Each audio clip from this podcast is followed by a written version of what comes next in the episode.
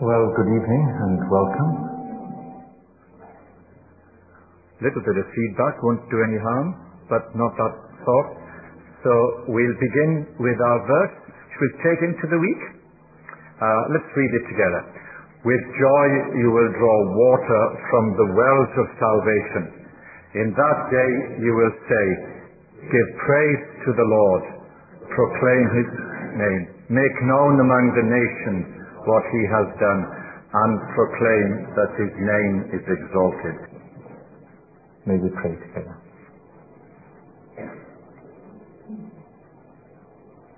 Lord, it's a very humbling thing and it's a great privilege also to bow heart and head and humble ourselves before you. Lord, we take to heart that promise where you said, humble yourself and the Lord will draw near to you. Cast all our burdens upon you because you really do care for us. You are a merciful Lord, and you know our personal struggles. Those struggles that prevent us from serving you as we would want to. And when sin spoils our lives and relationships and overwhelms our hearts, we ask, Lord Jesus, that you would come again, come back to us, and help us to know a restored relationship. We've mentioned but a few things that occupy our praying, and we bring them all to you. We can do that just in one prayer, and yet as we think about the different situations, different people, different needs, and the ripples that are felt, Lord, we thank you that nothing is outside of your power and your love. So we praise you that you are the God who comes, that you are not remote, that you are not distant, you are not indifferent, you come, and you come by your Spirit. We ask that you would come to us in grace and mercy and love, and help us in our worship this evening as we try to put into some sort of order the events of the past week and all that's ahead of us. We do commend to your grace those who are away on holiday. We pray that it will be a real blessing and there may be quality time. And for those who are weary, who are ready for a time of refreshing, that you would renew their strength as well. Lord, we thank you for that uh, company of people tonight who are launching Lighthouse.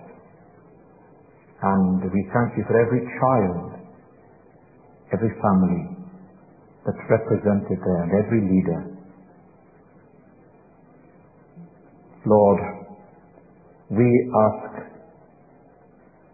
that you would inflame our love and enlarge our vision and to make ourselves so receptive that we sense again that you come to us by your Spirit.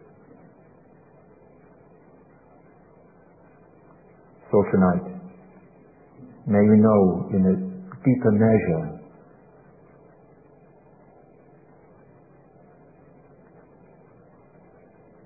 the new life that you give through Jesus. That in quietness and confidence you can be our strength. And we take this back to our homes and back to our communities, place of work, and all the wider relationships. So meet with us, Lord Jesus, we pray, as we come and seek your face, and as best we can to be receptive to the coming of your Spirit now. And so we ask this for the glory of your name. Amen. We're going to read from the Old Testament um, by your background to Acts chapter 9, which inadvertently read this morning, which wasn't very helpful. I think it's the heat. It's good though. Nice to have this lovely weather and it's cooler tonight than this lovely breezes coming through. We're looking at Ezekiel, there it is. Um, and if you're using the church Bibles, it's Ezekiel 37. If you're using the church Bibles, there's the number there, 868. Try as I read, and we'll read the first 14 verses.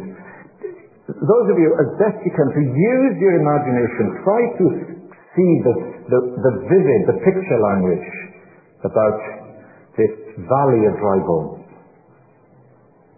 And see that as an illustration spiritual life as God's word comes and quickens, brings life unto death. So the valley of dry bones. The hand of the Lord was upon me, and he, and he brought me out by the Spirit of the Lord and set me in the, mid, in the middle of a valley. It was full of bones.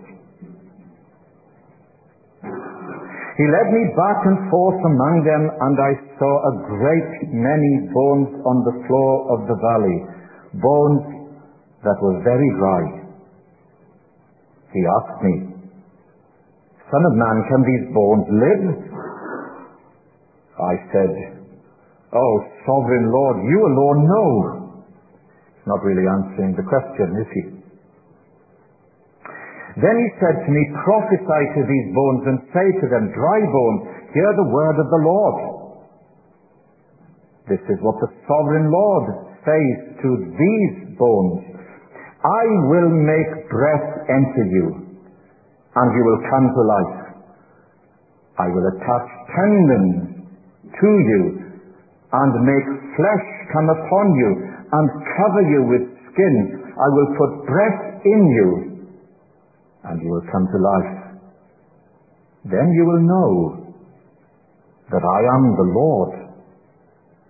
So, I prophesied as I was commanded. And as I was prophesying, there was a noise, a rattling sound. And the bones came together, bone to bone. I looked, and tendons and flesh appeared on them, and skin covered them, but there was no breath in them. Then he said to me, Prophesy to the breath, Son of Man, and say to it, This is what the sovereign Lord says. Come from the four winds, O breath, and breathe into these slain that they may live. So I prophesied as he commanded me, and breath entered them. They came to life and stood up on their feet, a vast army. Then he said to me, Son of man, these bones are the whole house of Israel. They say, Our bones are dried up, and our hope is gone. We are cut off.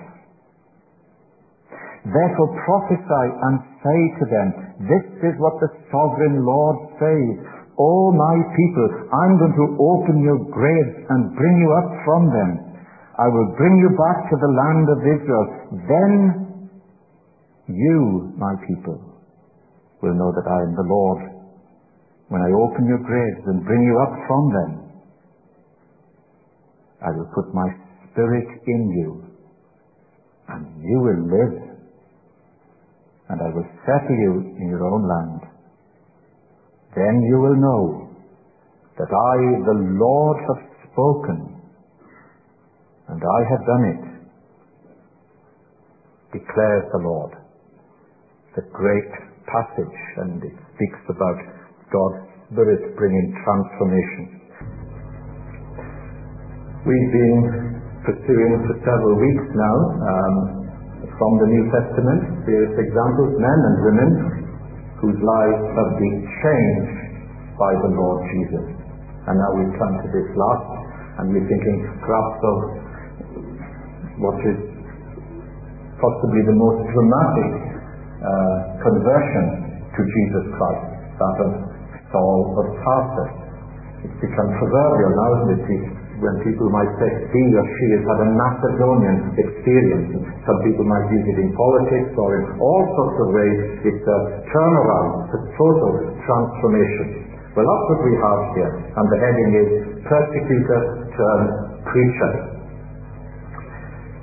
Saul's activity against the followers of Jesus Christ, however, intensified. And if you keep Acts chapter 9 open, uh, we'll make reference to this and we'll do some cross references in Acts. Try to confine ourselves within this um, tonight.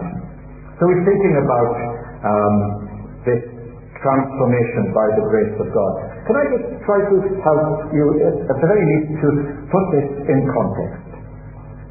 This um, persecution intensifies and at this stage, just try to picture in your mind, there is no separation between the church or the synagogue. Alright? Early days, and indeed there's frequent references well into uh, the unfolding of the mission into the Gentile world that it starts in the synagogue. So picture in your mind, it's not the church like us, yes, it's the synagogue. And what Saul us this point. He goes in search of those who belong. And here's the first, uh, we've got three key words, and the first is the way. This is referred to somewhere else in Acts as a sect. It's, it's treated with a degree of contempt. And people who belong to the way, it's an early term that was used for Christians. The word Christian was used at this particular time. Let's try just so that uh, we, we, we, we put some context here. Turn in Acts chapter 19 for a moment, just to see this. So we see how, how this all unfolds, okay? Essentially, it is this dramatic conversion which we'll refer to.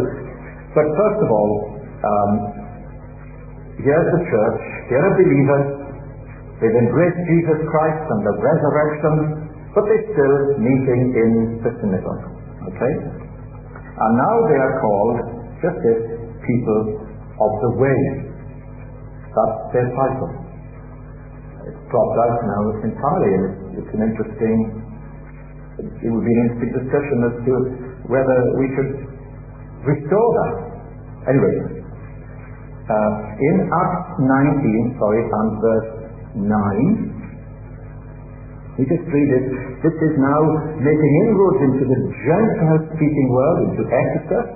Okay? And Paul is wanting to bring the gospel. He is by now come to faith. This is Acts 19 and verse 8. So, here's the missionary. What's his reference point? Paul entered the synagogue and spoke boldly there for three months. Take picture that in the synagogue, arguing persuasively about the kingdom of God. You see that? It's in the synagogue. Now then, look at this. But some of them became obstinate. They refused to believe and publicly maligned the way. So Paul left them. He took the disciples, that's the believers, people of the way, with him, and have discussions daily in the lecture hall of Tyrannus. So, in other words, you can see now the beginning of the sort of the separation between synagogue and church. Look in um, that's Acts 19. Look at verse uh, 23. Yes. There's a riot in Ephesus. Let me just read this and then we'll come back to the This is just for the context. About this time there arose a great disturbance about, notice in capitals, the way. So, the way now is not just about people, it's a movement. The way. You could read the rest um, uh, and so on just to see the impact. If you turn over to Acts Sorry, it's a bit of a paper come back to Acts 22 and 4. Yes. Now, this is Paul giving his, what we call his testimony, how he came to faith. And this is what is recorded in Acts 9 and it's repeated here. Acts 22, verse 4. I persecuted the followers of this way, etiquette, to their death. This man has blood on his hands. He's the one who initiated the first Christian martyr, just we can tell Stephen. So I persecuted the followers of this way to their death, arresting them, men and women, and throwing them into prison. So you've got a, an idea now. So this term, the way, is, is, is, an interesting term, and there are lots of other references. But that will um, suffice. Maybe just one more. Yes. Turn to Acts 24 just so that you see that this is not an isolated thing. Acts 24 and verse 14. Now this is Paul before Felix, before the Roman governor. Okay? And he's giving an account of himself. Why is this riot and all this problem and social unrest with this new movement called the Way? And so Paul, before Felix, says this, however, I admit that I worship the God of our fathers as a follower of the way, that, which they call a sect. So now you can already see that there's this sort of tension, okay? Call a sect. I believe everything that agrees with the laws that's written in the prophets and so on. And then look at verse 22. Here's an interesting thing as well. It's all very well with this group of people, but the way has reached um, the higher excellence of Rome itself and, and its leadership. So in Acts 24 verse 22, then Felix, notice this, who was well acquainted with the way, adjourned the proceedings and so on and so forth. So all I'm saying is that is a very key word. And I always is to illustrate just a few references there. So you can see where I'm coming from now with regard to um, Saul's um, conversion, coming to faith in Jesus Christ, and then he, he, he's named Paul. Because the way is salvation. Of course, we, we go back to how Jesus introduced himself. I am the way. Without the way, there's nowhere to go. I am the way. So they are people of the way. Saul, come back to Acts chapter 9, and Saul's conversion is dramatic and makes a complete turn around. Now, this can be misunderstood. It tended to become a sort of a type of conversion, a model, if you like, that everyone who comes to faith. We interviewed Steve Heinmash this one after when did he consciously come to faith? There wasn't a time being nurtured in a Christian home. Now granted, he of his own volition externalized that in baptism, but that was to express what had already happened to him. And uh, that can be a source of difficulty, partially for some people. Like you might hear of a, a very dramatic conversion, like Saul of Tarsus with lightning and, and all this taking place.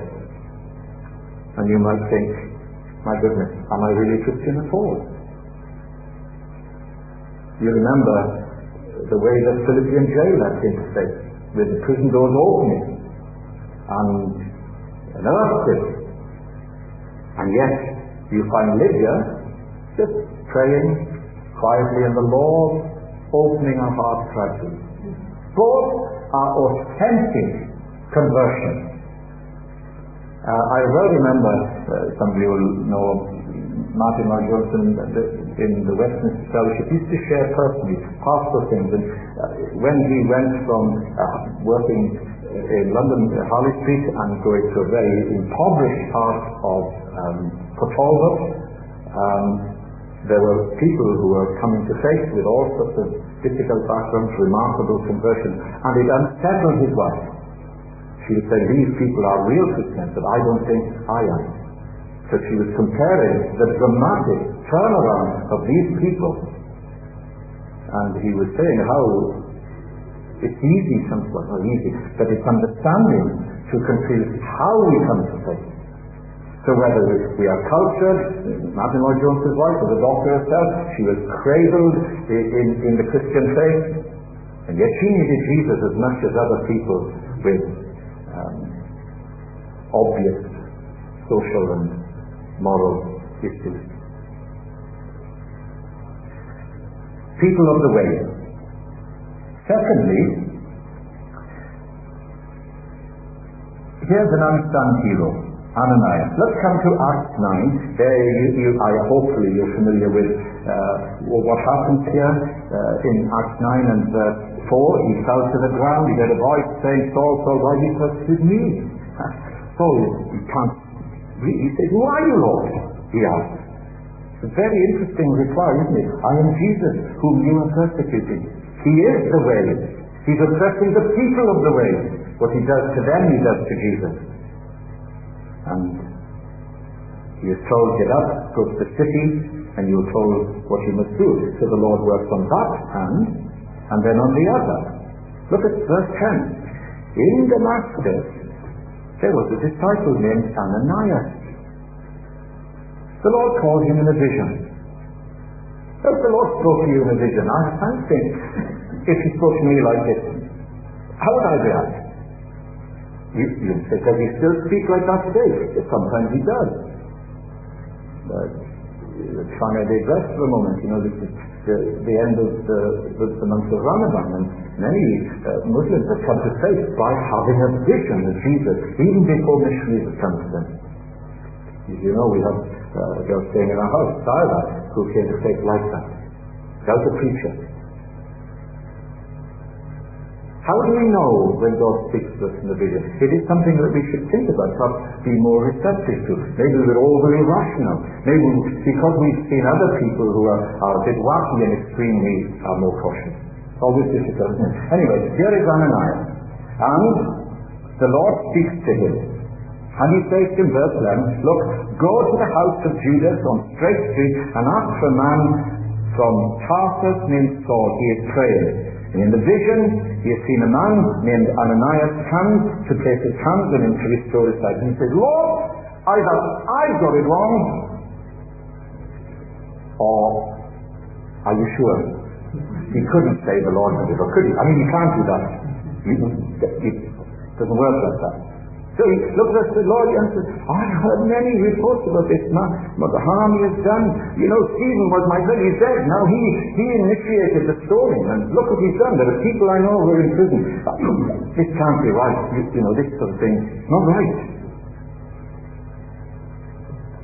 And he goes on to say that people have been imprisoned through him and now Look at verse 15. But the Lord said to Ananias, Go. This man is my chosen instrument to carry my name before the Gentiles and their kings and before the people of Israel. I will show him. Here's an interesting part of becoming a Christian. I will show him how much he must suffer for my name. If you were to evangelize like that today, now would people come to faith? Well, here's Ananias. Uh, I said once to Ed, who was sitting there, and I used an illustration from um, Paul and Barnabas. Barnabas, not long after this incident, introduces Paul to the church at Antioch.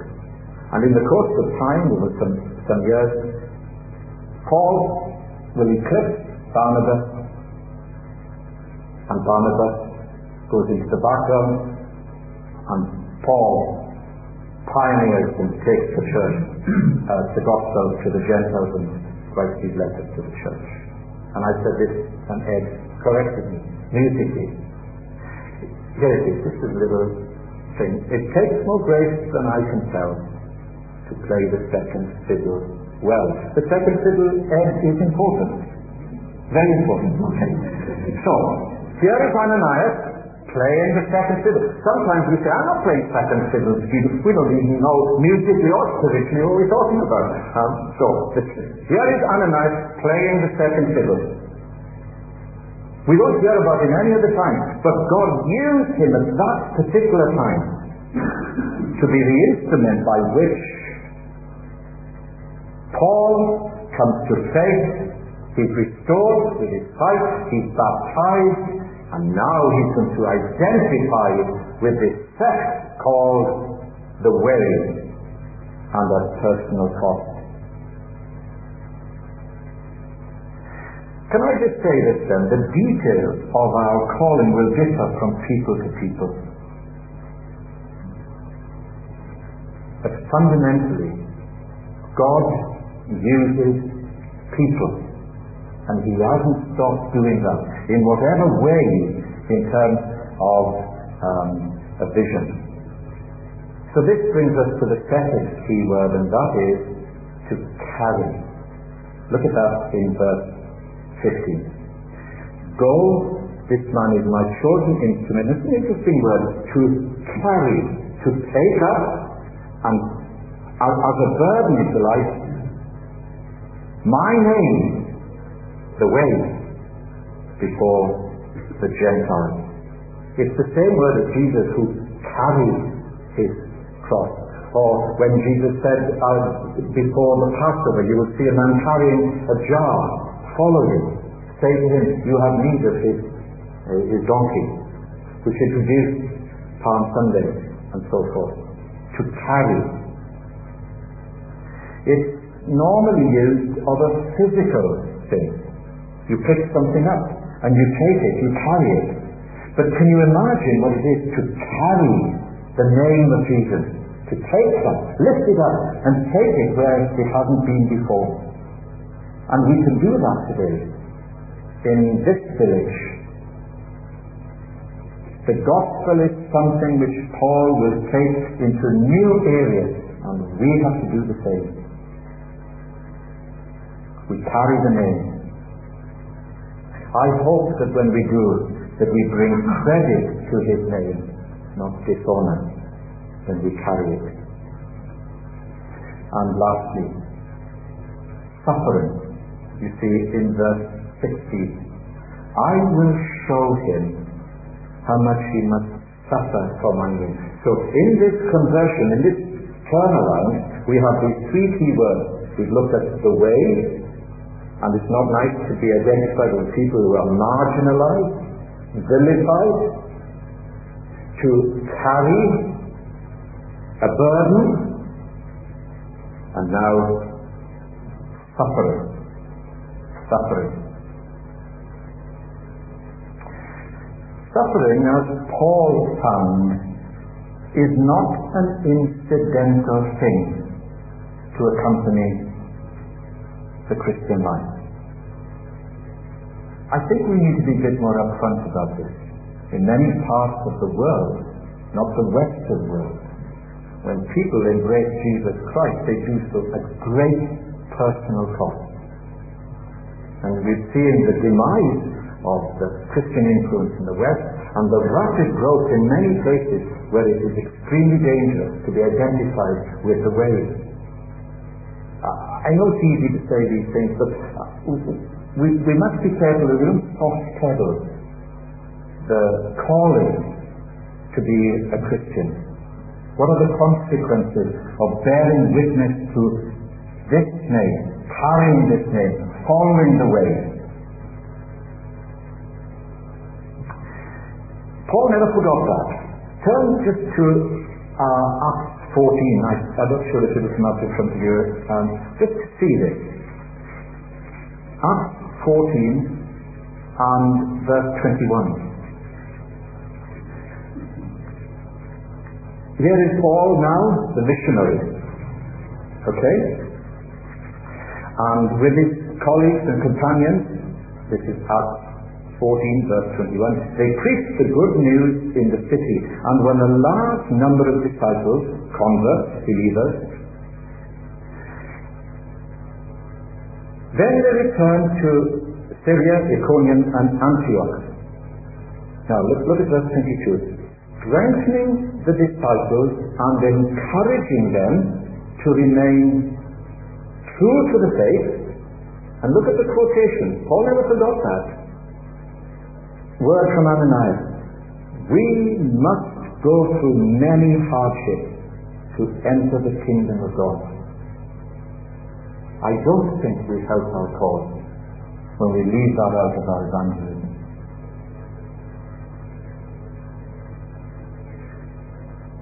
Maybe we should think differently. Not why am I suffering? Why am I in a hard time? We should perhaps ask, why aren't I having one? And we shouldn't have a complex about that. So we should expect, as we carry the name of Jesus, as we identify with the ways, that it will be costly. But we can do so with a sense of privilege and blessing. So let's conclude. What's the application if it isn't obvious already? Well, number one, it, in other words, what does it say to us here tonight? First of all, we should pray for conversion. That is a challenge. Here is Ananias. You don't hear about him again. He's in prayer, God speaks to him. You think of people you know now, colleagues at work, family, children. You can picture in your mind people who are either resistant or indifferent to the Lord Jesus. And I want to ask you to go there now in your mind and say, do you believe that the Lord Jesus can bring about a change? Now you have to pray like that. We should pray for conversion. I remember hearing about a, a, a, church where they were complaining about the pastor that he doesn't preach evangelistically. But his reply to the church was, when you start praying evangelistically, I'll start preaching evangelistically. It's a two-way thing, isn't it? We should pray that people would come to faith. So you see, in verse 4, there is Saul, he fell to the ground and a voice saying, Saul, Saul, why do you persecute me?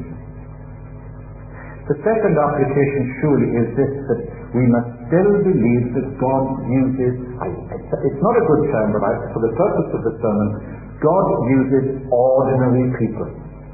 Ananias. What else do you know about him? Nothing else. You will see the second point is going to come in a moment. And uh, we, we, God uses ordinary people. There it is. But what a struggle for him. He might say, Lord, have you any idea who this man is? He's a Pharisee, he's learned, he's zealous, he's a fanatic. Are you sure? Really sure? Or have I got my guidance mixed up? Maybe I'd better wait.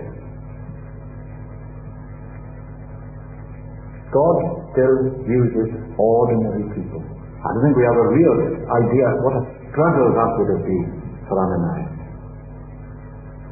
If he made a mistake, he'd have been in jail. A third application is this, that we should overcome our prejudices. I think Ananias had grounds to be prejudiced about Saul of Tarsus. Look at his track record. Look at how person he is. And we might say, you know, I know some people pretty well, and you, you need to say to me, they could become a Christian. Yes, I do. I do. Yes, exactly that. And so, in verse 13, Lord, Ananias answered, I've heard many reports about this man and all the harm he has done to the faith in Jerusalem, and he has come here with authority from the chief priests to arrest all who call on your name, and you want me to go to him? He is prejudiced. He's got grounds to be. But we have to overcome those, even the legitimate ones. We need, in other words, to be more sensitive to God's voice be less risk averse. And the last application is this. And we get this in verses 17 to 19 that we need to grow in faith and obedience. Where the rubber hits the road, we say, don't we? Look at verse 17. Then Ananias, in fear and trepidation, could you see that? You, it's quite extraordinary, isn't it? Look, he, he went to the house and entered it. I wonder if he knocked the door. I wonder if he knows that. Um, and you see, Saul, he didn't particularly like him. And he says, Brother Saul, no man, this persecutor, this man has got blood on his hands.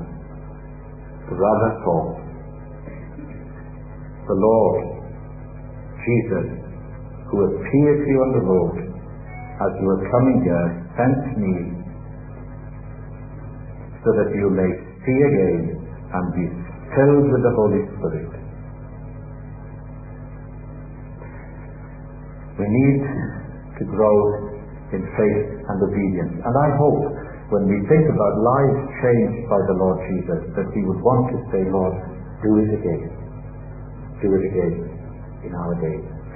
So we will end by thinking about the power of the gospel, the power of the cross, and um, let's see this as uh, a challenge, a stimulus for us. To go to work tomorrow, think about the situations in which we face. The Lord can do these things among us still. So we sing this. So because of this gospel, to Him who is able to keep you from falling and to present you before his glorious presence without fault and with great joy. To the only God our Saviour be glory, majesty, power and authority through Jesus Christ our Lord before all ages now and forevermore. Amen. Amen. May we share the grace. The grace of our Lord Jesus Christ and the love of God and the fellowship of the Holy Spirit be with us all evermore. Amen.